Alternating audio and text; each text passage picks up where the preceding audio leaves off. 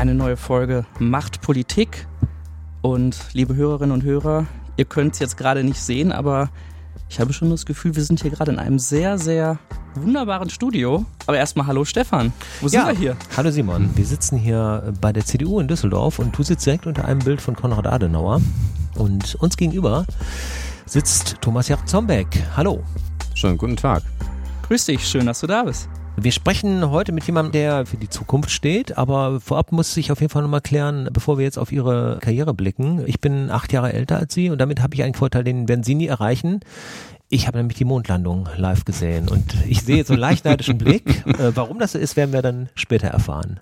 Okay, ich, ich merke schon, ich glaube, ich komme heute gar nicht zum Zug, wenn es um solche Themen geht. Aber fangen wir mal ganz typisch an. Wir starten mit Entweder oder.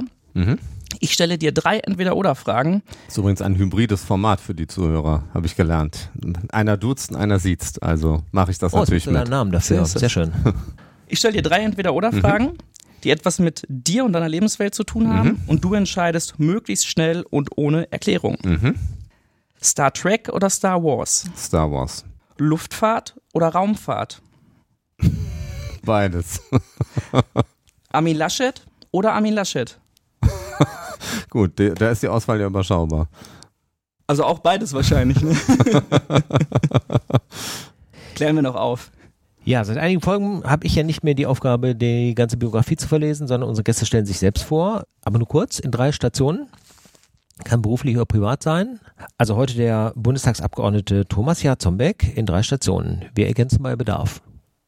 Düsseldorfer Jung, am Goethe Abi gemacht, studiert, währenddessen selbstständig gemacht mit einem IT-Geschäft und jetzt seit fast 20 Jahren in spannenden politischen Mandaten, vier Jahre im Landtag und jetzt äh, viermal direkt gewählt in den Deutschen Bundestag im Wahlkreis 106, das ist der Düsseldorfer Norden äh, und aktuell äh, Oppositionspolitiker mit Schwerpunkt im Bereich der Forschung, aber auch der Bildung. Und ist Opposition Mist? Äh, Im ersten Jahr hat sich das sehr so angefühlt, weil ehrlich gesagt nach 16 Jahren Union haben immer alle gesagt, nach 16 Jahren und irgendwie sind ja super viele Träume und Wünsche und Fantasien auf so eine neue Regierung projiziert und da wurden wir wie Aussätzige erstmal von den gesamten Ökosystem behandelt. Aber so nach dem ersten Jahr hat man dann auf einmal gemerkt, dass die Regierung doch nicht alle Erwartungen so erfüllen konnte. Und dann kommen immer mehr jetzt auf einmal zu uns und sagen, wir haben für euch Ideen oder wir haben Punkte für eine kleine Anfrage oder dies oder das. Und man merkt auf der anderen Seite auch, die Zeit ist nicht völlig vergebens, sondern die Dinge, die man tut, wo man auch die Regierung anschiebt. Wir haben zum Beispiel bei Long Covid sehr stark äh, für die Long Covid Forschung, die finde ich sehr unterbelichtet ist und es gibt sehr viele Betroffene, haben wir die Regierung so unter Druck gesetzt, dass sie jetzt tatsächlich auch neue Programme gestartet hat. Und dann merkt man, äh, man sitzt da jetzt nicht zum Spaß, sondern man kann tatsächlich aus der Opposition auch Dinge bewegen. Und insofern ist das erste Jahr war Mist, das zweite Jahr fand ich jetzt ganz interessant. Vor allen Dingen, weil es für dich ja auch komplett neu war. Du bist, können wir nochmal schon mal sagen, seit 2009 im Bundestag, hast du ja gerade selber gesagt. Das heißt, du kanntest so gesehen nur Regierung, also Teil einer regierungstragenden Fraktion zu sein. Dementsprechend ist das natürlich schon dann was Besonderes, da mal zu wechseln. Aber das gehört natürlich auch zur Demokratie dazu und darüber sprechen wir heute auch noch. Ja, wir sind sozusagen als Opposition die Putzerfische im Aquarium der Demokratie und haben da eine Rolle, die, glaube ich, wirklich notwendig ist. Diese ganzen Anfragen und all das. Ich bin im Ehrenamt ja auch CDU-Vorsitzender in Düsseldorf und habe hier auch sechs Jahre Opposition organisiert gegen äh, damals die Ampel und Thomas Geisel. Und insofern, aber die Mechanismen im Bund sind sicherlich auch nochmal andere, auch die Themen sind andere. Insofern ist das nur sehr bedingt vergleichbar, habe ich dann auch gelernt. Thomas Geisel, ehemaliger Oberbürgermeister von Düsseldorf, der schon, glaube ich, mehr als einmal in diesem Podcast sogar schon zur Sprache kam, in unterschiedlichen Kontexten. Er ist mit Sicherheit auch eine interessante Persönlichkeit, aber das ist jetzt kein Kompliment an der Stelle von mir. Wir hüpfen zum nächsten Thema. Die grundsätzliche Frage, woher kommt Ihr Interesse für Politik? Also äh, mein politisches Interesse ist entstanden aus der Freude am Diskutieren. Manche Menschen in meinem persönlichen Umfeld fanden das sehr belastend, andere schätzen das sehr. Und äh, genau, und nachdem es in der Schule keinen Politikunterricht mehr gab, in dem man diskutieren konnte, habe ich dann gesagt, dann gehst du in eine politische Jugendorganisation. Und wir haben in der Schule sehr viel über Politik diskutiert und dann habe ich mich irgendwo so bei CDU und FDP verortet und habe dann am Ende bin ich zur Junge Union gegangen, weil mir die FDP zu wankelmütig damals war. Und ähm, ja, Was heißt du wankelmütig? Ja, das war so die Zeit, wo sie dann gewechselt sind von der sozialliberalen Koalition unter Helmut Schmidt dann äh, mit dem konstruktiven Misstrauensvotum mhm. zu Helmut Kohl und auch bei vielen anderen Fragen hatte ich den Eindruck, dass die FDP da so äh, ja, wankelmütig ist. Und mhm. das war damals für mich jetzt 30 Jahre her, dass äh, der Grund dann also zur CDU zu gehen. Und irgendwann habe ich dann nochmal von äh, äh, Ludwig Erhard gelesen, dem hat man dann gesagt, geh mal zur CDU, die brauchen dich mehr. Also für jemanden, der ein liberalen, ein liberales Denken hat und auch ein wirtschaftsnahes Denken und Wettbewerb äh, sehr schätzt und fördert, ähm, da gibt es sicherlich auch in der CDU eine Menge Leute, die man noch überzeugen kann. Ähm, aber auf der anderen Seite fällt das auch auf fruchtbaren Boden. Deshalb habe ich es auch nie bereut. Mhm. Kannst du mal ein, zwei, drei konkrete Punkte nennen, die dich damals bewegt haben? Also was war das Liberale, was dich zur CDU gebracht hat? Vielleicht sogar, was dich damals bewegt hat? Ja, gut, das Liberale ist ja das, was ich sozusagen in mir selber als mein eigenes Wertesystem gefunden habe. Und Freiheit ist ein Wert, der für mich wirklich sehr, sehr wichtig ist. Und, und die CDU war natürlich eine Partei der Freiheit, die immer ähm, am Ende auch mit, mit Vernunft, damals kam man auch so aus dem Thema NATO-Doppelbeschluss, ich fand das auch wichtig, mhm. ähm, dass man äh, hier seine Freiheit auch schützt ähm, als, als ein äh, Aspekt, ähm, aber äh, sicherlich auch eine gewisse Wirtschaftsnähe, auch die Möglichkeit, Menschen Möglichkeiten Möglichkeiten zu geben, Dinge zu machen. Und die CDU insgesamt glaubt ja auch, und da ist wahrscheinlich auch eine Parallele zur FDP, wir glauben sehr stark auch daran, an, an das Individuum. Und dass, wenn man mhm. den richtigen Rahmen setzt, die Menschen selber Entscheidungen treffen, das immer besser ist, als wenn das alles vom Staat vorgegeben wird. Und die linke Seite des Parlaments, SPD, Grüne, Linkspartei, glauben eher daran, äh, dass, dass der Staat sich um viele Dinge kümmern sollte, weil die Leute irgendwie nicht klug genug sind, das richtig zu entscheiden. Und das, glaube ich, ist, also da sehe ich mich nicht, sondern ich sehe mich auf der Seite derer, die sagen, ertüchtigt die Menschen, gibt ihnen mehr Möglichkeiten, mehr Entscheidungsfreiheit, besser die Dinge werden an der Basis entschieden als irgendwo in Berlin oder sonst wo. Und ähm, deshalb bin ich ein Fan von Rahmensetzung, von Wettbewerb, von Freiheit für den Einzelnen. Und äh, damit sind wir auch in der Geschichte immer gut gefahren, wenn wir es so ausgestaltet haben. In unserer vorletzten Folge haben wir ja eine bestimmte Frage quasi versprochen. Da kommt der Simon jetzt so. Ja, die ist absolut verpflichtend. Du bist jetzt seit grob über den Daumen knapp 20 Jahren hauptamtlich Politiker. Das ist natürlich ein zeitintensiver Job. Und wir haben der Bürgermeisterin von Coesfeld, Elisa Diekmann, versprochen, weil sie die Frage total häufig bekommt, dass wir den Männern, die zukünftig bei mhm. uns Gäste sind, äh, die Frage stellen, ähm, ja, wie, wie schaffst du die Vereinbarkeit von Familie und Beruf? Das ist in der, in der Politik echt schwierig.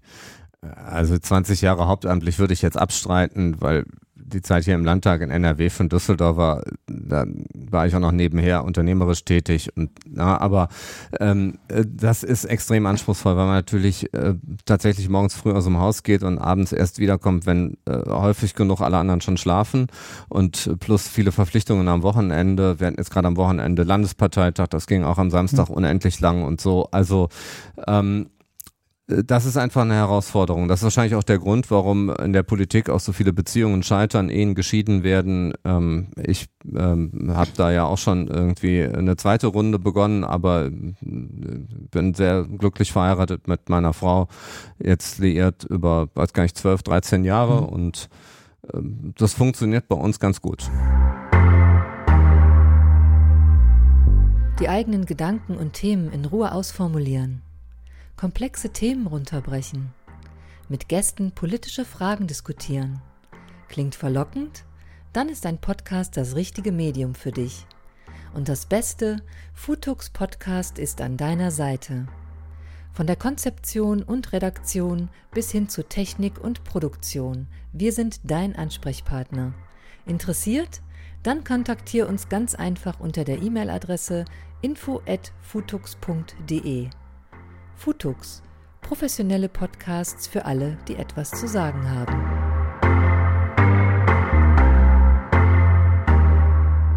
Du hast es jetzt gerade schon angesprochen, ich fand es gerade sehr interessant. Du warst Landtagsabgeordneter, erst von 2005 bis 2009 und bist dann in den Bundestag eingezogen.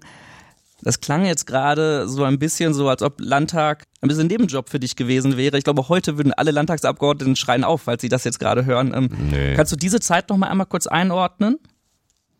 Nein, also das wäre, glaube ich, falsch, wenn man das so sagt. Aber man hat natürlich am Ende, wenn man in so ein politisches Mandat ist, ist man ja prinzipiell erstmal frei. Man ist nur seinem Gewissen verpflichtet. Es kommen natürlich ganz viele Verpflichtungen, aber denen muss man schon auch selber zustimmen. Es kommen natürlich ganz viele Leute mit einem reden vollen Termin anfragen. Und das, was ich jetzt über viele Jahre gemerkt habe, ist, dass am Ende diese Freiheit manchmal auch eine ziemliche Illusion ist, weil die Tage so vollgepflastert sind mit Meetings von wirklich morgens um acht bis abends um keine Ahnung, wir haben jetzt hier danach auch noch weitere, weitere Termine, äh, dass man es nicht mehr schafft, irgendwie E-Mails anzugucken vor 22 Uhr. Ähm, aber äh, klar kann man sich das natürlich so rum und so rum ausgestalten. Und äh, ich glaube, die Tätigkeit in den Landesparlamenten ist schon so angelegt, dass man, dass die eigentlich fünf Tage die Woche auffressen. Und es gibt ja auch viele, die halt noch irgendwo in der beruflichen Tätigkeit sind. Und ich glaube, das ist auch ganz gut. In der Kommunalpolitik ist es ja ohnehin, also sind es reine Ehrenämter. Das ist auch eine Herausforderung. Da frisst nämlich in der Tat so ein Ratsmandat mehr Zeit, als man so gemeinhin glauben würde. Das ist ja fast die größte Herausforderung, weil man das nebenbei ja. macht. Ja, ja, also, also ein Vollzeitberuf und eine führende Funktion im Stadtrat, das, ich weiß nicht, wie man das miteinander verbinden will. Das waren früher eher Lehrer, die nachmittags mehr Möglichkeiten hatte. Das sind heute Selbstständige, die dann vielleicht auch nachts Dinge kompensieren können, was sie im Konzern nicht so gut können. Oder die vielleicht auch einfach mal auf Umsätze verzichten, um das dann zu machen. Ähm, so, und äh, ich sag mal, bei so einem Landtags, bei einem Landtagsmandat äh, sehe ich ja auch heute immer noch viele, die auch nebenher, die auch aus einem Unternehmen kommen, das weiterführen. Und das geht ja auch gar nicht anders, weil die Landtagsmandate sind sehr wackelig. Es gibt da eigentlich keine Listenabsicherung für unsere Leute. In Düsseldorf, die Wahlkreise sind totale Swing States. Man weiß nicht, ob man nach fünf Jahren wiedergewählt wird. Und ähm, äh, Politik, diese Mandate sind immer nur eine Sache auf Zeit, auch im Bundestag. Der Durchschnitt der Kollegen ist zwei Perioden dabei. Das heißt, man hat vorher irgendwas Berufliches gemacht. Man muss auch danach was machen. Und man muss natürlich auch gucken, dass man in seinem eigentlichen Beruf auch irgendwie dabei bleibt. Und wenn man selbstständig ist, bei mir war das halt eine IT-Firma, wir haben mittelständische Unternehmen betreut, ähm, wir hatten zwei Azubis im Laufe der Zeit, einige Mitarbeiter und ähm, da muss man natürlich gucken, dass man irgendwo noch in den Themen drin bleibt und auch, dass die Struktur da ist und die Kunden, mit denen sie halt auch langjährige äh, Beziehungen haben, weil man da möglicherweise damit wieder sein Brot verdienen muss, äh, wenige Jahre später. Und dann hattest du dich aber nach Berlin verschlagen. Was war da die Motivation? Die Stadt wird es nicht gewesen sein. ja, man gewöhnt sich an alles, selbst an Berlin, wobei ich kaum jemanden kenne, der es unter zehn Jahren geschafft hat, sich an Berlin zu gewöhnen. Äh, äh, es gibt allerdings einige, die schon von Anfang an verrückt drauf sind. Das, glaube ich, ist aber im Rheinland nicht so verbreitet.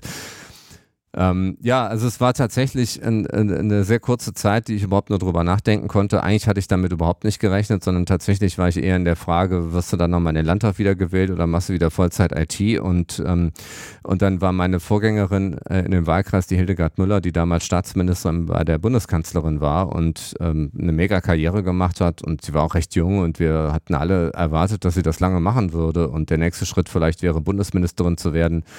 Die ist gewechselt, wurde Geschäftsführerin bei dem Bundesverband der äh, ähm, BDRW, äh, Elektrizität und Wasserwirtschaft, glaube ich, heißt es. Und ähm, da jedenfalls äh, war die Einladung zur Bundestagsaufstellung schon versendet und da gab es nur noch drei oder vier Wochen und man, also ich musste mir das sehr schnell überlegen, ob das für mich jetzt interessant ist, Beruf jetzt richtig vollständig hauptberuflich zu machen, ob ich das tun möchte.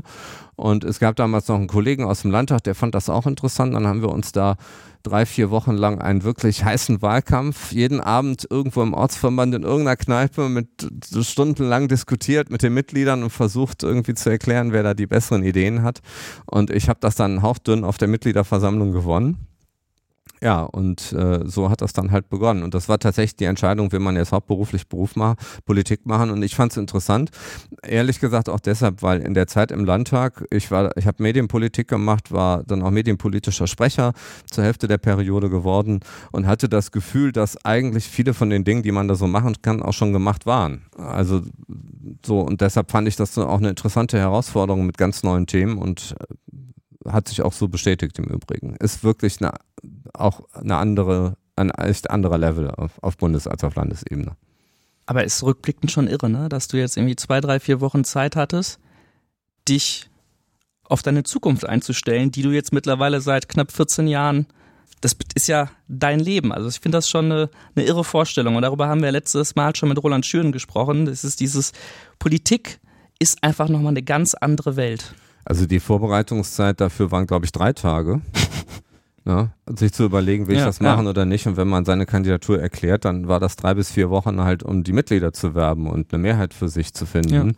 Und da muss man aber eigentlich schon klar sein, dass man es will. Und dann braucht man auch schon eine Idee, wie, was man eigentlich machen will. Hm. Kommen wir zu der Auflösung, weshalb ich am Anfang mit meiner live erlebten Mondlandung rumgestrunzt habe. Sie sind Koordinator der Bundesregierung für Luft- und Raumfahrt und Beauftragter des Bundeswirtschaftsministeriums für die digitale Wirtschaft und Startups gewesen. Da interessiert mich jetzt natürlich am meisten erstmal die Raumfahrt. Wir sind jetzt nicht die Raumfahrtnation. Also wir haben noch niemanden selber zum Mond geschickt und sind auch, glaube ich, immer nur beteiligt an Projekten. Also eins schiebe ich vorweg, weil mich immer wieder Leute fragen, warum machst du das jetzt nicht mehr? Muss man sagen, es war ein Regierungsamt. Dadurch, dass wir am Ende jetzt die letzte Wahl verloren haben, haben wir natürlich Ja. alle Regierungsämter verlassen. Ich durfte äh, im Raumfahrtbereich äh, insbesondere die Raumfahrtbudgets bei der Europäischen Raumfahrtagentur der ESA auf dreieinhalb Milliarden Euro verhandeln. Das war für uns auch, glaube ich, äh, es war ein gutes Arbeitsergebnis, weil äh, wir zum allerersten Mal als Deutschland hier Investor Nummer eins wurden in Europa. Sonst war immer Frankreich an der Spitze. Ähm, und wir haben sehr stark auch gerade den, den Raumfahrtmittelstand gepusht, aber auch in Startups und wir haben angefangen, Raketen zu bauen. Und ähm, da kommen wir in die Geschichte. Tatsächlich ist Deutschland eine Mega-Raumfahrtnation, denn das erste Menschen. Ursprüngen auf jeden Fall, natürlich. Das erste menschengemachte Objekt jemals, was in den Weltraum geflogen ist, das ist aus Peenemünde gestartet. Und das war äh, damals von Wernher von Braun gebaut. Das war allerdings in der NS-Zeit und dann kamen dunkle Zeiten. Seine Raketen wurden mit Zwangsarbeitern unter schlimmsten Verhältnissen gebaut, mit äh, Sprengkörpern bestückt, nach Großbritannien geschickt. Und nach dem Krieg ist tatsächlich sind alle unsere Köpfe und Talente aus diesem Bereich ähm, äh, abgezogen worden, teilweise nach Russland, teilweise in die USA. Und das Team von Werner von Braun hat ja am Ende auch die Saturn 5 gebaut und damit auch den Träger für die Mondlandung. Und äh, es waren sozusagen German Engineering. Ähm, und wir haben allerdings äh, uns über die ganzen vielen Jahre immer auf das konzentriert, was man so Anwendungen nennt, also Satelliten oder auch Satellitendaten zu verarbeiten. Und ich habe dann gesagt, naja gut, gucken wir mal, was passiert denn hier an neuen Dingen. Und wir haben dann gesehen, es gibt, gab dann drei Startups, die haben gesagt, wir wollen Raketen bauen. Und Thema, was wir tatsächlich in Deutschland eben seit dieser Zeit von Werner von Braun eigentlich nicht mehr ernsthaft betrieben haben. Ähm, Komponenten für Ariane ja, aber ein Eigenträger nein. Und, äh, und dann habe ich mich mit der Frage auseinandergesetzt, warum ist eigentlich die Ariane so schlecht äh, in der Wettbewerbsposition zu den USA und was machen die anders? Und wir haben herausgefunden, die machen Wettbewerbe mit auch mit neuen Anbietern und äh, fangen erstmal an und geben denen kleine Fördergelder und sieben aus einer Menge von, äh, von Startups am Ende äh, zwei aus, die dann halt auch richtig mit Aufträgen versorgt werden. Und genau das haben wir auch gebaut. Wir haben so einen Wettbewerb gemacht für Raketen und ähm, äh, haben dann eine Jury mit spannenden Leuten zusammengesetzt. Und am Ende sind dann zwei Firmen, die da den Zuschlag bekommen haben und bei denen haben wir dann Flüge gekauft. Jeweils zwei Flüge für 11 Millionen Euro. Es war ein verhältnismäßig kleiner Anteil an unserem Gesamtraumfahrtprogramm zu der Zeit ein Prozent. Aber das hat irre viel privates Kapital mobilisiert. Und ähm, bei, bei ESA Aerospace jetzt beispielsweise, die werden jetzt irgendwann im neuen Jahr, werden die ihren Jungfernflug machen.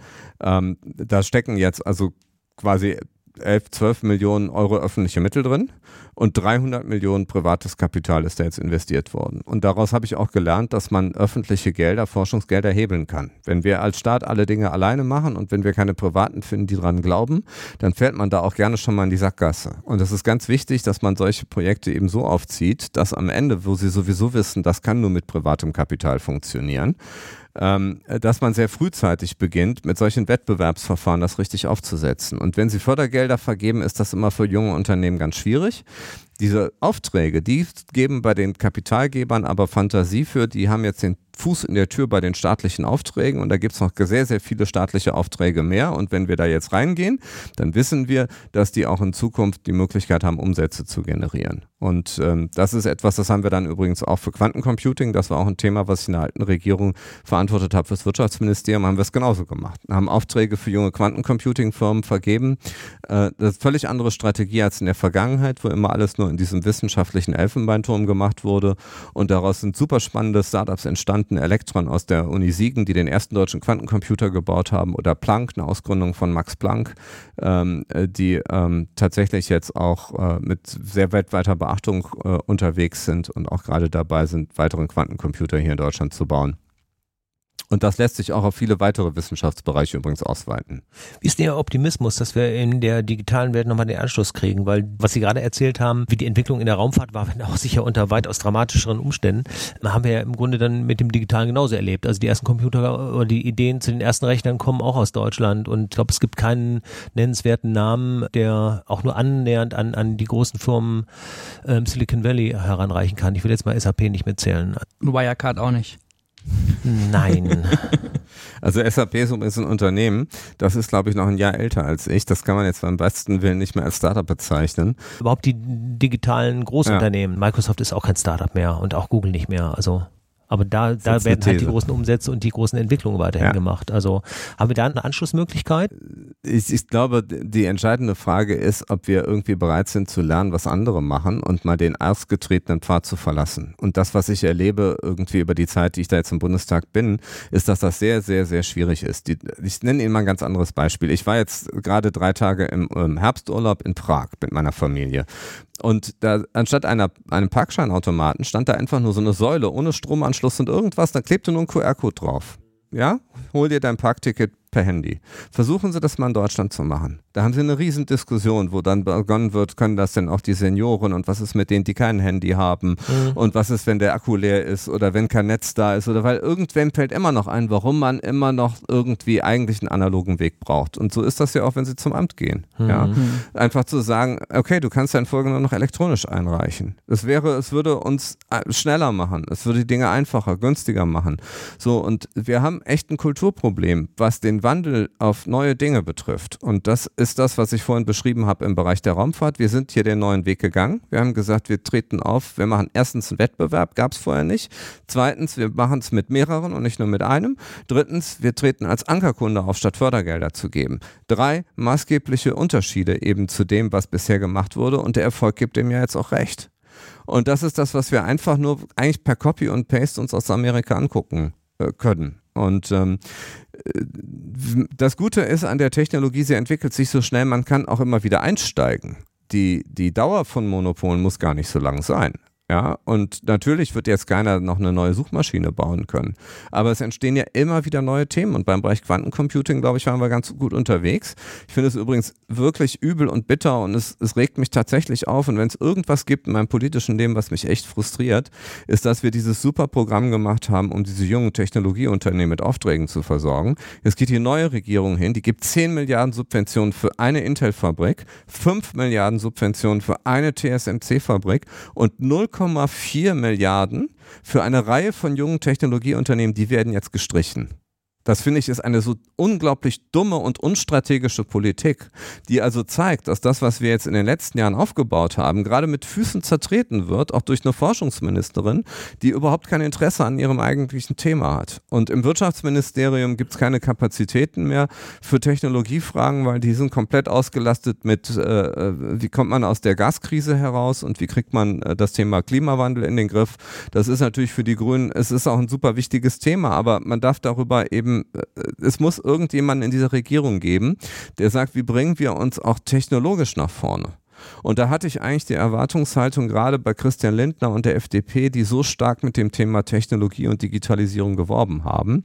Und die haben ja auch gute Leute, die Digitalisierung können. Und dann haben sie keinen einzigen von denen in dieses Digitalministerium gesetzt. Also manchmal hat man den Eindruck irgendwie, äh, das ist Kafkaesk, was da passiert ist. Ja. Jetzt ist Zukunftstechnologie, Sie haben das Thema Klimawandel und, und Lösung dafür jetzt ja auch schon angesprochen, ja eben nicht nur Digitales und Raumfahrt, sondern eben auch moderne Energieversorgung. Da hat jetzt aber die CDU in den letzten Jahren einiges zerstört, was vorher schon sehr mühsam aufgebaut worden war. Also gerade was die Versorgung mit, mit Solar- und Windenergie anging, wo im Grunde ja eine, eine junge äh, Industrie in Deutschland dann auch zerstört wurde durch neue Gesetze. Also vielleicht haben wir den Fehler gemacht, dass wir damals gesagt haben, wir zahlen Zuschüsse und geben Subventionen für Solarenergie und haben nicht gesagt, wir geben die nur für Solarenergie mit den Zellen, die aus Europa kommen. Und ich glaube, die Lernkurve, die viele gemacht haben, ist, mit welcher Vehemenz China in Märkte gehen kann. Und ich glaube, diejenigen, die die Geschichte erzählen, das wäre jetzt nur Dumping gewesen, die unterschätzen China gewaltig. Was glauben Sie, warum die iPhones, die hier auf dem Tisch liegen und die iPads und all diese anderen Geräte alle in China hergestellt werden? Die sind einfach wirklich, wirklich gut in Massenfertigung von elektronischen Gütern. Und ein Solarpanel ist eine relativ simple Geschichte. Und das, was China eben kann, ist Economies of Scale. Und die schaffen sich selber ihren Markt und die produzieren in einem, in einem Maßstab, wo es, ich habe mich im letzten Jahr sehr viel mit Solarpanels äh, beschäftigt, weil in der Tat mich auch die Frage umgetrieben hat, jetzt im Rahmen der Energiewende, habe gesagt, können wir da nicht besser werden? Wir haben doch bei Fraunhofer und Helmholtz jetzt Weltrekord-Solarzellen. Ich habe dann gelernt, dass diese Weltrekord-Solarzellen nur Weltrekordwerte bringen unter extremen Laborbedingungen. Und ich habe jedenfalls durch doch sehr viele Gespräche auch verstanden, dass es super schwierig ist, wieder in diesen Markt zu kommen, weil die Chinesen einfach zu Kostenpunkten produzieren können und zwar ohne Subventionen, die wir nicht erreichen können. Und deshalb muss man sich fragen, ob das eigentlich, ob so ein simples Produkt wie eine Solarzelle am Ende wirklich etwas ist, auf dem wir mit unseren Lohn- und Sozialstandards unsere Ökonomie aufbauen können. Und bei Windturbinen wird jetzt genau das Gleiche passieren. Das kann ich Ihnen jetzt schon sagen. Das erscheint mir fast unabwendbar, denn irgendwie gibt es ja große Ziele für Offshore-Windenergie. Die können nicht erreicht werden, weil die europäischen Anbieter jetzt ihre Produktion runtergefahren haben. Die machen große Verluste. Siemens Gamesa hat jetzt sogar um Staatshilfen gebeten. Und gleichzeitig wurden jetzt Felder in der, in der Nordsee versteigert von der BNetzA und zum ersten Mal mussten jetzt keine Subventionen mehr gezahlt werden, sondern ich glaube, es sind Tochter von Total und von BP, also von klassischen Mineralölfirmen, die jetzt sich da, äh, die, die sozusagen Schürfrechte ersteigert haben. Und die zahlen sogar was dafür. Und ich, ich begehe jede Wette mit ihnen ein, dass die, um am Ende ihre das, was sie dafür jetzt gezahlt haben, wieder rauszuholen, die werden schnell Windturbinen bauen müssen. Und wenn die keine europäischen kriegen, werden sie in China kaufen. Und das ist das Einfallstor. Und sie werden sehen, dass die Chinesen Windturbinen auch bauen können. Und zu erstaunlichen Preispunkten und in einer Liefermenge, die offenbar im europäischen Markt nicht da ist. Und damit wird sich Ähnliches wiederholen, befürchte ich. Und dann sitzen in Europa auch noch Leute, die glauben, wir sind jetzt die Allergeilsten und das läuft hier ohne uns sowieso nicht und so funktioniert das nicht, sondern wir sind hier in einem globalen Wettbewerb und wenn wir nicht die besten Produkte herstellen, haben wir ein Problem wenn der Umsatz dann mit der Masse der Produkte gemacht wird. Also dann bleibt uns zum Schluss eigentlich nur die Entwicklung von neuen Sachen, Hochtechnologie, Maschinenbau war ja immer so eine große Stärke, aber die Sachen, die mit den Maschinen dann gebaut werden, die bleiben dann woanders. Ich glaube, das kommt es kommt im Einzelfall darauf an, aber in der Tat ist Maschinenbau etwas, glaube ich, was wir, was wir in Deutschland ganz gut beherrschen. Es gibt auch andere Themen, die wir beherrschen. Wir haben den Mittelstand, der ist wirklich ein Asset, auch im europäischen Vergleich, weil auch sehr wettbewerbsgetrieben und weil Firmen auch sehr innovativ und sehr schnell sich auch auf Veränderungen einstellen können, viel, viel schneller als die, als die großen Konzerne. Deshalb sehe ich das insgesamt nicht so düster, aber mich besorgt es schon, dass wir in den strategischen Technologien der letzten 30 Jahre am Ende reiner Konsumentenmarkt geworden sind. Und das Thema Internet ist nur eines davon. Das Thema Raumfahrt wird sicherlich auch ein großes Thema werden. Ja, da sehen viele einen gigantischen Markt in der Zukunft und wir sehen doch schon jetzt heute, dass der Krieg in der Ukraine auch mitentschieden wird über das Satellitennetzwerk von Elon Musk. Das ist eine rein private Initiative, wo in Europa immer noch diskutiert wird, wie man jetzt sowas staatlich aufbaut. Das wird ja in, das ist eine gigantische Geldverschwendung, die da gerade stattfindet, was die Kommission macht. Die baut jetzt ein, ein staatlich gebautes Satellitennetz auf. Das wird in keiner Weise konkurrenzfähig sein können zu dem, was Elon Musk da macht. Aber man sieht, dass solche Technologien über Nacht auf einmal einmal die Welt verändern können. Und alle diese selbstfahrenden Autos brauchen alle eine Konnektivität. Und worüber soll das passieren? Das wird alles über dieses Starlink-System von Elon Musk gehen. Und da wird der Tesla immer bessere Karten haben, als wenn sie jetzt versuchen, auch auf das VW-Auto so eine Antenne drauf zu, drauf zu stecken. So, und es ist keine gute Position für uns, hier nur auf dem Zuschauersitz zu sein. Und es ist übrigens auch keine kluge Idee, wenn jetzt Politiker sagen, ah, wir machen jetzt Technologie A, B und C sondern wir, was wir bauen müssen, ist ein, ein, ein, ein Wettbewerb, äh, wo wir in neue Dinge einsteigen, aber sehr schnell auch gucken, was funktioniert, was funktioniert nicht. Wo funktionieren die Ideen oder nicht? Wo funktionieren die Teams? Oder gibt es vielleicht bessere Teams in Belgien, Holland oder von mir aus auch Japan oder in, in Thailand? Ähm, so, und dann muss man sich von den Dingen verabschieden, sehr frühzeitig, wo man sieht, da sind andere besser oder die funktionieren nicht. Und deshalb kann man auch nicht sagen, alles, was wir machen, wird ein Erfolg. Das ist totaler Quatsch. Die typischen Investoren, die in Technologie reingehen, machen Portfolioansatz. Das heißt, die setzen auf zehn Dinge und eins davon wird am Ende ein Erfolg. Und das wird aber ein so großer Erfolg, dass es den ganzen Verluste von dem Rest mitverdient und noch Gewinn macht. Und so muss man auch staatliche Technologiepolitik sehen. Wir sind als Deutschland zu klein, als dass wir jetzt alles könnten, aber wir müssen jetzt mal anfangen, strategisch strategische neue Bereiche reinzugehen. Wir haben es bei Quantencomputing, das bei Raumfahrt gemacht.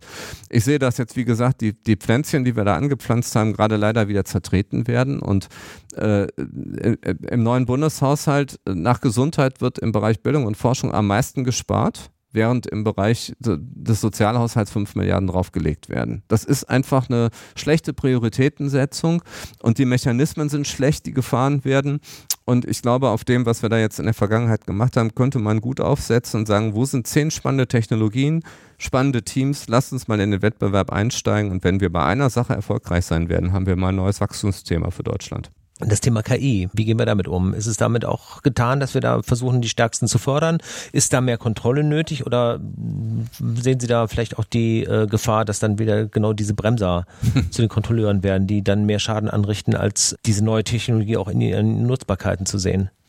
Ja, das größte Risiko bei der KI ist eben, dass man da nur auf dem Zuschauerplatz ist, ja, und nicht mitgestalten kann. Und äh, ich sehe die Entwicklung auch nicht ganz ohne Gefahr, weil äh, wir haben in Europa ja schon mal gesehen äh, beim Thema äh, äh, Digitalisierung, dass wir am Ende der Weltmeister im Regulieren waren mit der Datenschutzgrundverordnung. Und ich kann mich erinnern, dass ein Kollege von den Grünen, der Konstantin von Notz, der hat immer gesagt, und wir werden daraus tolle Geschäftsmodelle aufbauen, weil unsere datenschutzfreundlichen Produkte, die werden im Weltmarkt sich durchsetzen. Kein einziges von von denen hat sich heute durchgesetzt und äh, deshalb ist diese These, glaube ich, falsifiziert und wir dürfen jetzt nicht denselben Fehler bei der künstlichen Intelligenz machen. Wenn wir der Weltmeister im Regulieren werden, aber andere das Zeug herstellen und die verstehen natürlich, was da abläuft. Und ähm, ich will eben mal aus dem, aus dem Bereich Social Media sagen, wir haben ja ein, ein riesiges Problem, weil am Ende ja momentan andere Staaten und auch Terrororganisationen ja Kampagnen fahren, um die Demokratien zu destabilisieren in sozialen Medien. Und wie wollen Sie die denn identifizieren? Wir haben im Bundestag diskutiert, wir haben dieses Netzwerkdurchsetzungsgesetz gemacht, es gibt diesen Digital Services Act der Europäischen Union, der basiert darauf, dass Leute anstößige Inhalte melden. Ähm, ich hatte vor einigen Jahren mal ein Gespräch mit dem, mit dem CSO, dem Chief Security Officer von Facebook, der sagte, naja, in dieser US-Wahl haben wir uns gewundert, warum wir auf einmal so viel politische Werbeanzeigen hatten, die in Rubel bezahlt wurden. Kein Mensch im Bundestag würde auf die Idee kommen, dass Werbeanzeigen in Rubel bezahlt wurden. Und ich will damit sagen, wenn Sie so ein Netzwerk betreiben, sehen Sie solche Dinge. Sie haben eine, äh, man nennt das Metadaten, Sie haben eine unglaubliche Informationsbreite. Sie sehen, werden diese Sachen gesteuert, gibt es da zeitliche Zusammenhänge, gleichartiges Verhalten von Hunderten oder Tausenden von Accounts. Er hat mir auch gesagt, es gibt diese berühmte Trollfabrik in St. Petersburg von den Russen, wo die Leute sitzen. Er sagte, manchmal vergessen ihr GPS auszuschalten und wir wissen genau das Haus mit, mit Straße und Hausnummer. Ja, aber er sagt, wir können natürlich nichts tun, weil wir sagen, laut AGBs müsst ihr uns den Ausweis zeigen und dann gehen die rüber zu ihren Kollegen vom KGB und können jeden Ausweis dieser Welt in perfekter Qualität dann vorzeigen. Ja, ähm, aber sie, sie, sie sehen, was Facebook sieht und sie sehen, wie wenig der Gesetzgeber mhm. sieht. Und deshalb ist es ein Fehlglaube zu denken, man kann das von außen stehend regulieren. Wenn Sie nicht in der Technologie drin sind, können Sie sie nicht verstehen. Und deshalb müssen wir bei KI gucken, dass wir einen vernünftigen Rahmen finden, um Daten zu verarbeiten, auch überhaupt Daten zu generieren, zum Beispiel im Bereich Gesundheitsdaten. Und wir müssen gucken, dass wir am Ende die Talente hier behalten und dass wir denen die Möglichkeiten geben, hier Firmen aufzubauen. Mit Aleph Alpha oder mit Mistral in Frankreich ähm, äh, äh, gibt es ja äh, schon einiges, gibt auch noch, auch noch weitere und wir müssen jetzt, glaube ich, einfach mal hingehen und jetzt kommt wieder mein Punkt mit Wettbewerben und Aufträgen staatlicher Seite, die auch groß machen. Baden-Württemberg hat jetzt zum Beispiel Aleph Alpha so einen Auftrag gegeben, eine KI für die Landesverwaltung zu machen, um Dokumente zusammenzufassen und Vorlagen zu schreiben so, das wäre doch ein super Thema auch mal für eine Bundestagsverwaltung. Die sind aber im totalen Tiefschlaf irgendwie. Die in der ganzen Bundesverwaltung hat überhaupt noch keiner irgendeinen KI-Auftrag für ein deutsches Startup gegeben. Und das wäre aber genau der Mechanismus, den man jetzt bräuchte, um irgendwie mal eine Marktentwicklung zu starten. Mhm. Ich unterbreche die beiden Zukunftsforscher jetzt mal ein wenig und das enttäusche. ist ja leider alles die Gegenwart. Und enttäusche, aber ja, aber genau, aber ihr, ihr, ihr sprecht zumindest über, ja. über Potenziale für die, für die Zukunft. Ich würde aber gerne noch über ja. was anderes sprechen. Systemisch schauen auf die Rolle des Beauftragten der Bundesregierung beziehungsweise des Bundesbeauftragten. Ich raschel einmal für unsere Hörerinnen und Hörer echt die Liste der aktuellen Beauftragten der Bundesregierung. Das sind, glaube ich, echt, das sind echt zehn Seiten. Das sind über 40 Leute. Und es gibt ganz unterschiedliche Personen, die dann irgendwie Bundesbeauftragte sind. Wir haben jetzt hier Staatsministerinnen, Minister oder parlamentarische Staatssekretäre, die so eine Rolle zusätzlich übernehmen. Es sind teilweise auch Leute wirklich aus der Verwaltung oder irgendwie nochmal wirklich Parlamentarier, die so ein Amt bekommen. Und ich glaube, das ist vielen wirklich unbekannt, diese Rolle. Du hast jetzt schon mal viel erzählt, was, was du so gemacht hast. Es gibt ja manchmal auch so ein bisschen den Vorwurf, eigentlich ist es gar nicht auf dich gemünzt, sondern grundsätzlich so eine Art Postenbeschaffung für manche, die irgendwie noch übrig sind, weil was man schon sieht, also ich habe mal geschaut, wie sich das entwickelt hat. Ich glaube, jede Legislaturperiode kommt vier neue Beauftragte hinzu. Ähm, mein Favorit ist wirklich der Beauftragte für maritime Wirtschaft. Kannst du noch mal auch mal für unsere Hörerinnen und Hörer sagen, wie schaust du auf, auf, auf diese Rolle? Du bist natürlich jetzt vielleicht ein bisschen voreingenommen, weil du sagst, ey, ich habe da ein wichtiges Thema gemacht. Aber das ist ja, also also ich, ich weiß also kaum, der, wie ich es fragen soll, aber es der, ist, schon, ist schon interessant. Ne? Der Beauftragte für die maritime Wirtschaft war mein Büronachbar. Der hat jahrelang dafür gekämpft, dass wir LNG-Terminals in Deutschland bauen. Das hat irgendwie keiner so richtig ernst genommen. Man hätte vielleicht besser ihn gehört, will ich jetzt an der Stelle mal sagen.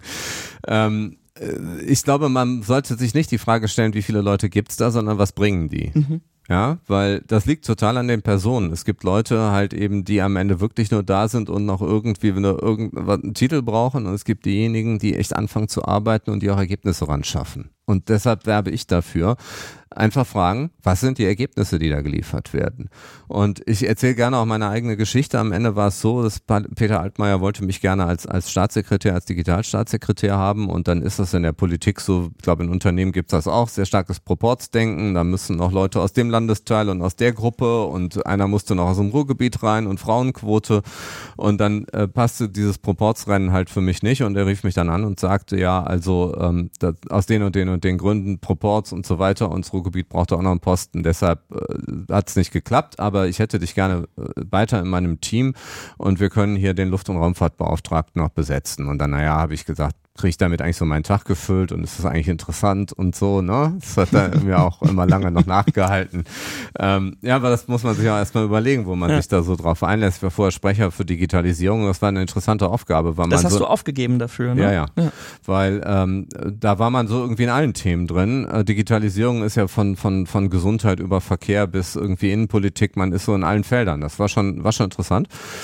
Und ähm, Genau, und ich habe dann halt angefangen, in dem Thema zu arbeiten und ähm, ich glaube, das hat, das hat schon geholfen, weil wenn Sie jetzt jemanden haben als parlamentarischer Staatssekretär, ist es halt eine extrem repräsentative Aufgabe. Im Wesentlichen reisen die Kollegen durch die Gegend und halten Reden. Reden, die Ihnen das Haus aufgeschrieben hat. Da haben Sie über 1000 Beschäftigte in so einem Ministerium und Referate und die schreiben Ihnen Dinge auf und dann müssen Grußworte hier und Eröffnungen dort und Beiträge beim irgendwie G20-Ministertreffen für irgendwas gehalten werden und überall wird dann erwartet, dass hochrangige Repräsentanten der Regierung kommen. Minister kann sich ja nicht klonen Region. Also fahren diese Staatssekretäre den ganzen Tag durch die Gegend und halten eigentlich Vorträge, die meistens andere geschrieben haben und dann schaffen die vielleicht nochmal irgendwo ein Thema, sich selber auch heranzuziehen und damit was zu machen. Und ich hatte nicht so viele repräsentative Pflichten und ich konnte einfach an den Themen anfangen zu arbeiten. Und ich glaube, sowohl in der Luftfahrt haben wir echt gute Dinge geschafft, als auch in der Raumfahrt haben wir, glaube ich, wirklich einen Aufbruch in eine neue Ära hinbekommen. Das war echt ein angestaubtes Thema. Mhm. Und wir haben dieses ganze Thema New Space hier in Deutschland wirklich gestartet. Das gab es vorher gar nicht. Und in dieser neuen Raumfahrtstrategie der Bundesregierung ist jetzt genau das verschriftlicht, was wir uns alles ausgedacht und was wir begonnen haben da habe ich jetzt gefragt, wo sind jetzt eigentlich die neuen Impulse? Aber es ist auch ein Kompliment ja auch für die eigene Arbeit auch ein Stück weit. Und ähm, deshalb glaube ich, macht das schon Sinn äh, für, für Bereiche. Und wie gesagt, man muss halt fragen, was haben die Leute für ein Ergebnis gebracht? Und wo will eine Regierung auch hin? Ne? Weil also mein Eindruck, ich finde halt, wenn ich mir das jetzt, wenn ich mir das jetzt anschaue, so ich glaube grundsätzlich gewisse Posten, so die sollte man natürlich haben. Also den Beauftragten für die Nachrichtendienste des Bundes, darüber müssen wir, glaube ich, gar nicht streiten. Aber am Ende macht ja eine Regierung, sagt ja auch irgendwie, wo wollen wir inhaltlich hin? Und ich finde, wenn man da nochmal sagt, so, ne, ja, zum Beispiel Luft- und Raumfahrt, wir haben da ein Ziel, wir holen einen Beauftragten, das kann ich nachvollziehen, aber das würde ich mir nochmal eigentlich wirklich stärker da herauswünschen, dass die Ministerien sagen, wo man ja angegliedert ist, so, wir haben jetzt fünf Top-Themen, Mittelstand, natürlich braucht man Mittelstandsbeauftragten, und entsprechend suchen wir unsere Beauftragten. So, so finde ich es jetzt nachvollziehbar, aber Also wir, wir werden es, glaube ich, 2025 sehen, ob wir dann nochmal vier, fünf mehr haben. Naja, man muss, man muss dazu sagen, es sind ja nicht 40 Personen, sondern viele von diesen Beauftragungen gehen aus Staatssekretäre, die sowieso da sind. Oder der, der Beauftragte für den Bundesnachrichtendienst ist ja der Bu Bundesminister für besondere Angelegenheiten, der Chef des Bundeskanzleramts. Ja. Und der braucht aber diesen Titel, damit er von der gesamten Bundesregierung die Zuständigkeit hat, jetzt diese Nachrichtendienste zu kontrollieren. Mhm. Und Sie müssen immer sehen, wenn Sie jetzt in einem Ministerium sitzen, dann werden Sie sich in Ihrem Ministerium irgendwann einig. Aber jetzt gibt's andere, es gibt ja kaum ein Thema, wo sie nicht eine Schnittstelle haben. Ja, wenn ich vorhin gesprochen habe über diese ganzen Digitalisierungsfragen, da hatten wir als Wirtschaftsministerium immer am Ende, egal um welche europäische Richtlinie es ging, mussten wir uns immer abstimmen mit dem damaligen Bundesministerium für Justiz und Verbraucherschutz, die halt eben für diese ganzen äh, Verbraucherschutz und, und Datenschutzfragen zuständig waren. Die waren immer anderer Meinung. Die, die waren auch immer dagegen. Ja, die hatten in den Spitznamen die Taliban irgendwie bei unseren Beamten und äh, das war, äh, also es war schwierig und ähm, äh, und dafür ist so ein Beauftragter einfach gut, weil dann wurde mal entschieden im Kabinett, dieser Staatssekretär, der eh da ist, der ist aber jetzt für Mittelstand oder für, keine Ahnung, wo es Schnittstellenthemen mhm. gibt. Und der Beauftragte für Luft- und Raumfahrt übrigens ist entstanden, äh, ich glaube, in meinem Geburtsjahr, nämlich als Airbus gegründet wurde. Äh, oder es war, glaube ich, auch ein oder zwei Jahre davor. Die hatten ihren 50. glaube ich, vor zwei Jahren. Also auf jeden Fall hat man damals die ganze europäische, man hat gemerkt, man ist nicht mehr richtig wettbewerbsfähig. Man hat die ganze europäische, insbesondere Luftfahrtindustrie ja fusioniert zu diesem neuen Unternehmen Airbus und dann gab es einen Beauftragten in der Regierung, der dafür sorgen sollte, dass das Kind auch vernünftig ans Laufen kommt und man da jetzt nicht zu so viel mit den amerikanischen Playern irgendwie rumhampelt. Ich glaube, so in etwa hm. war's. äh, so, und wenn aber natürlich so ein Beauftragten-Titel erstmal da ist, dann bleibt er dann in der Regel auch da. Äh, habt ihr natürlich recht. Zumindest haben jetzt unsere Hörerinnen und Hörer was Neues gelernt. Ich nämlich auf jeden Fall, weil es gibt, glaube ich, kaum ein Thema, in das man sich schwieriger einlesen kann, als was machen Beauftragte der Bundesregierung, wie ist da das Budget etc. Es ist total schwer zu recherchieren. Darum äh, schon mal vielen Dank für die Einblicke dahingehend. Mhm. Und zum inhaltlichen Abschluss, um es mal nochmal in die Gesamtfolge einzuordnen, sprechen wir mal über die Vergangenheit. Ist mal grundsätzlich die Bundestagswahl 2021 und wir wollen das jetzt gar nicht irgendwie nochmal groß, groß aufmetern, was ist da damals passiert. Armin Laschet wollte damals Bundeskanzler werden für die CDU und was mir persönlich da sehr aufgefallen ist, dass du ein sehr konsequenter Fürsprecher für ihn warst. Das stimmt. Kannst du uns noch mal in diese Zeit mitnehmen? Also jetzt habe ich schon so viel aus dem Nähkästchen geplaudert. Jetzt muss ich mal überlegen, was ich hier noch erzählen möchte.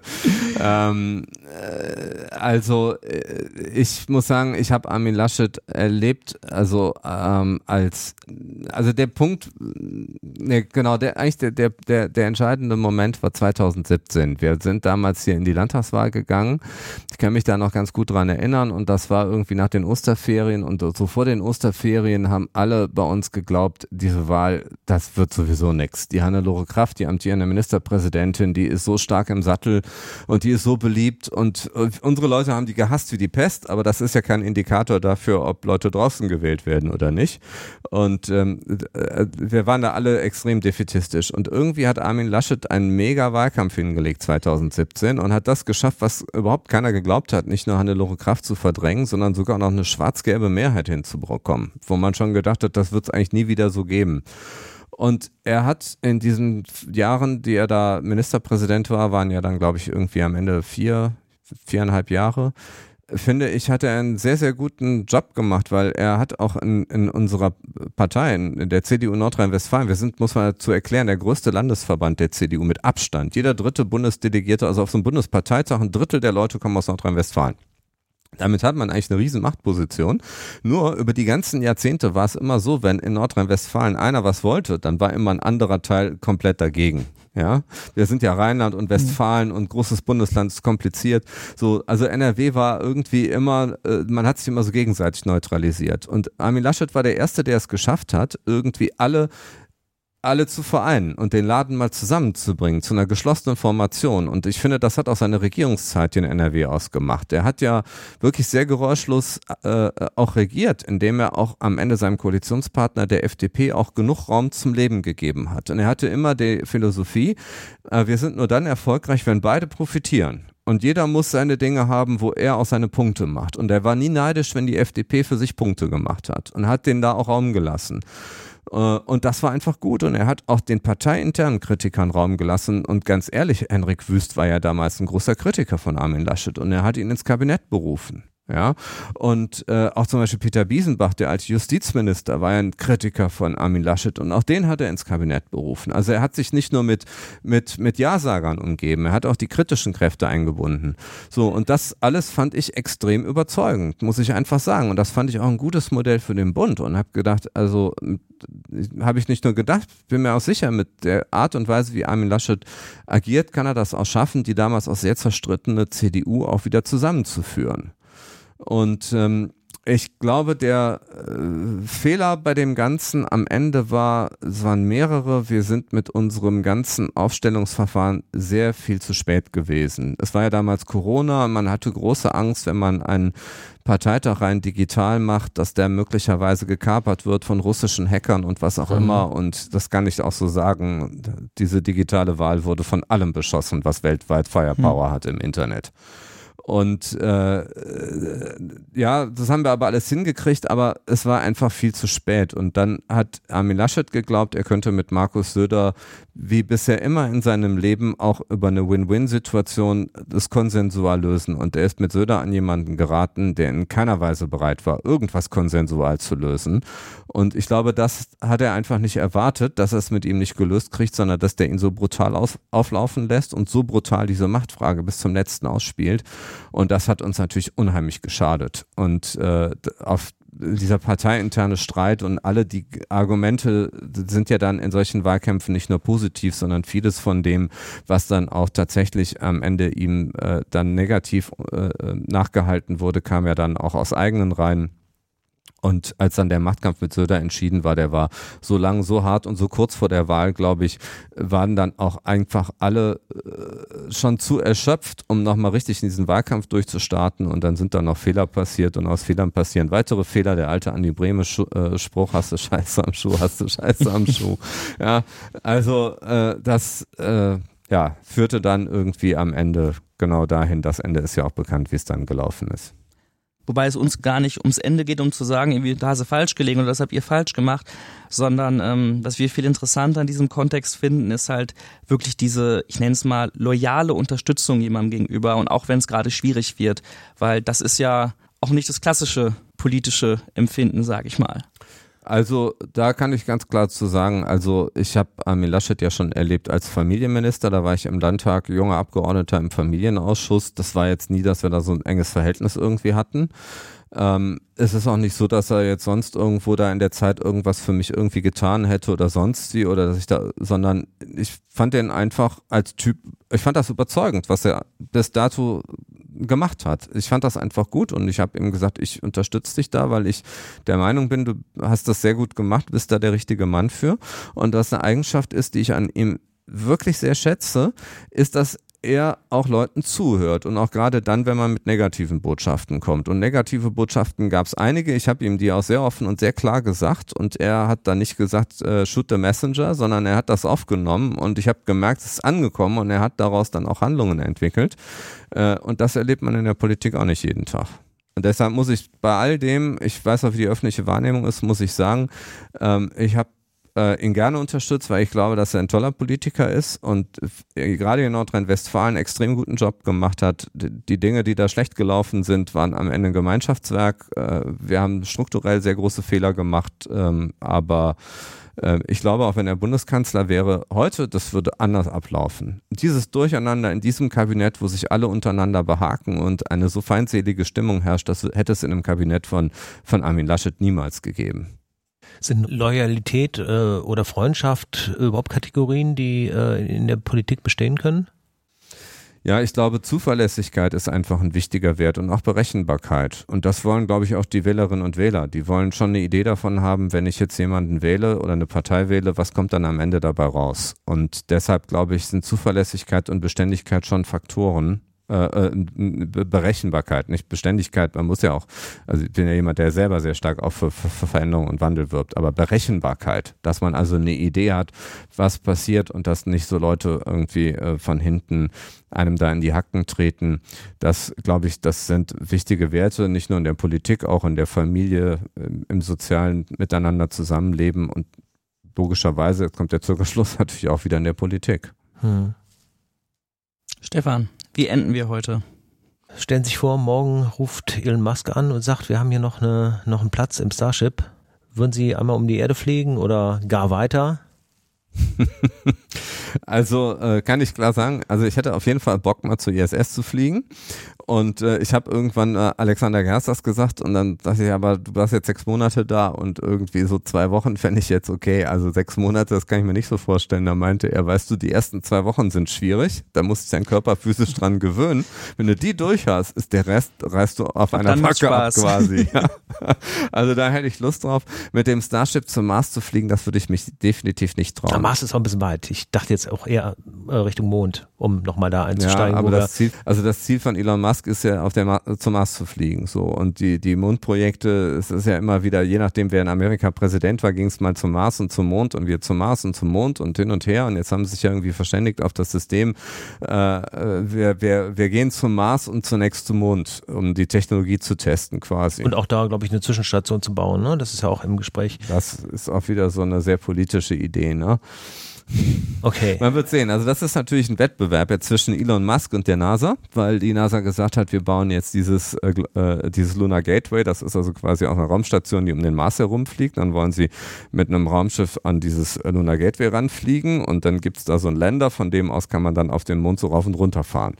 Ähm, und Elon Musk sagt, das ist alles witzig teuer und aufwendig, das brauchen wir gar nicht. Unser Starship fliegt direkt zum Mond und kann da landen und hebt wieder ab und ihr könnt euch diese ganze witzig teure Infrastruktur sparen. Ich bin mal gespannt, was passiert. Ich würde eher auf Elon Musk setzen. Ich persönlich auch, ja. Und ich hoffe, dass da ein bisschen von dem bauen wird, was in den vielen Büchern, die ich vor 50 Jahren schon hatte, alles so abgebildet und in nächster Zukunft eigentlich schon gemacht werden sollte.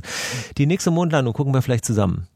Ja, ich glaube, das wird jetzt auch nicht so furchtbar lange mehr dauern. Da gibt es ja auch einen klaren Zeitplan. Ich glaube, der ist irgendwie in zwei Jahren sollen jetzt die ersten Astronauten, drei Jahren, vier so Jahren. Plan, das wurde ja. immer ein bisschen hin und her geschoben und, äh, und da können wir, glaube ich, auch darauf stolz sein als Deutsche, auch mit unserer klassischen Raumfahrt liefern wir ja für Orion, für diese Kapsel äh, von diesem Space Launch System, mit dem die NASA jetzt dann zum Mond fliegen wird, ähm, dafür liefern wir sozusagen die technische Plattform. Also alles, wo nicht die Astronauten drin sitzen, sondern was an Technik darunter ist, kommt aus Bremen. Und ich glaube, da können wir schon drauf stolz sein. Das ist ein gutes Stück von German Engineering. Und wenn also jetzt demnächst die ersten Astronauten wieder um den Mond fliegen und dann in ein paar Jahren auch auf dem Mond landen werden, dann landen sie da auch mit tatsächlich bremischer Technik. Und das ist doch auch eine schöne Geschichte. Ein wunderschöner Ausblick zum Schluss. Wir haben gesprochen mit Thomas Jatzombeck. Vielen Dank für deine Zeit. Ja, vielen Dank für die Einladung und ich fand es auch ein spannendes Gespräch. Und wir sehen uns spätestens in zwei Jahren wieder. Folgt uns gerne auf den entsprechenden Podcast-Kanälen wie Spotify oder Apple, dann bekommt ihr jede neue Folge direkt mit. Noch besser, lasst uns dann noch eine Bewertung da und einen Kommentar. Ideen für Themen und Gäste immer gerne an info@futux.de. Wir laufen alle zwei Wochen, immer dienstags. Die nächste Folge kommt entsprechend am 28. November.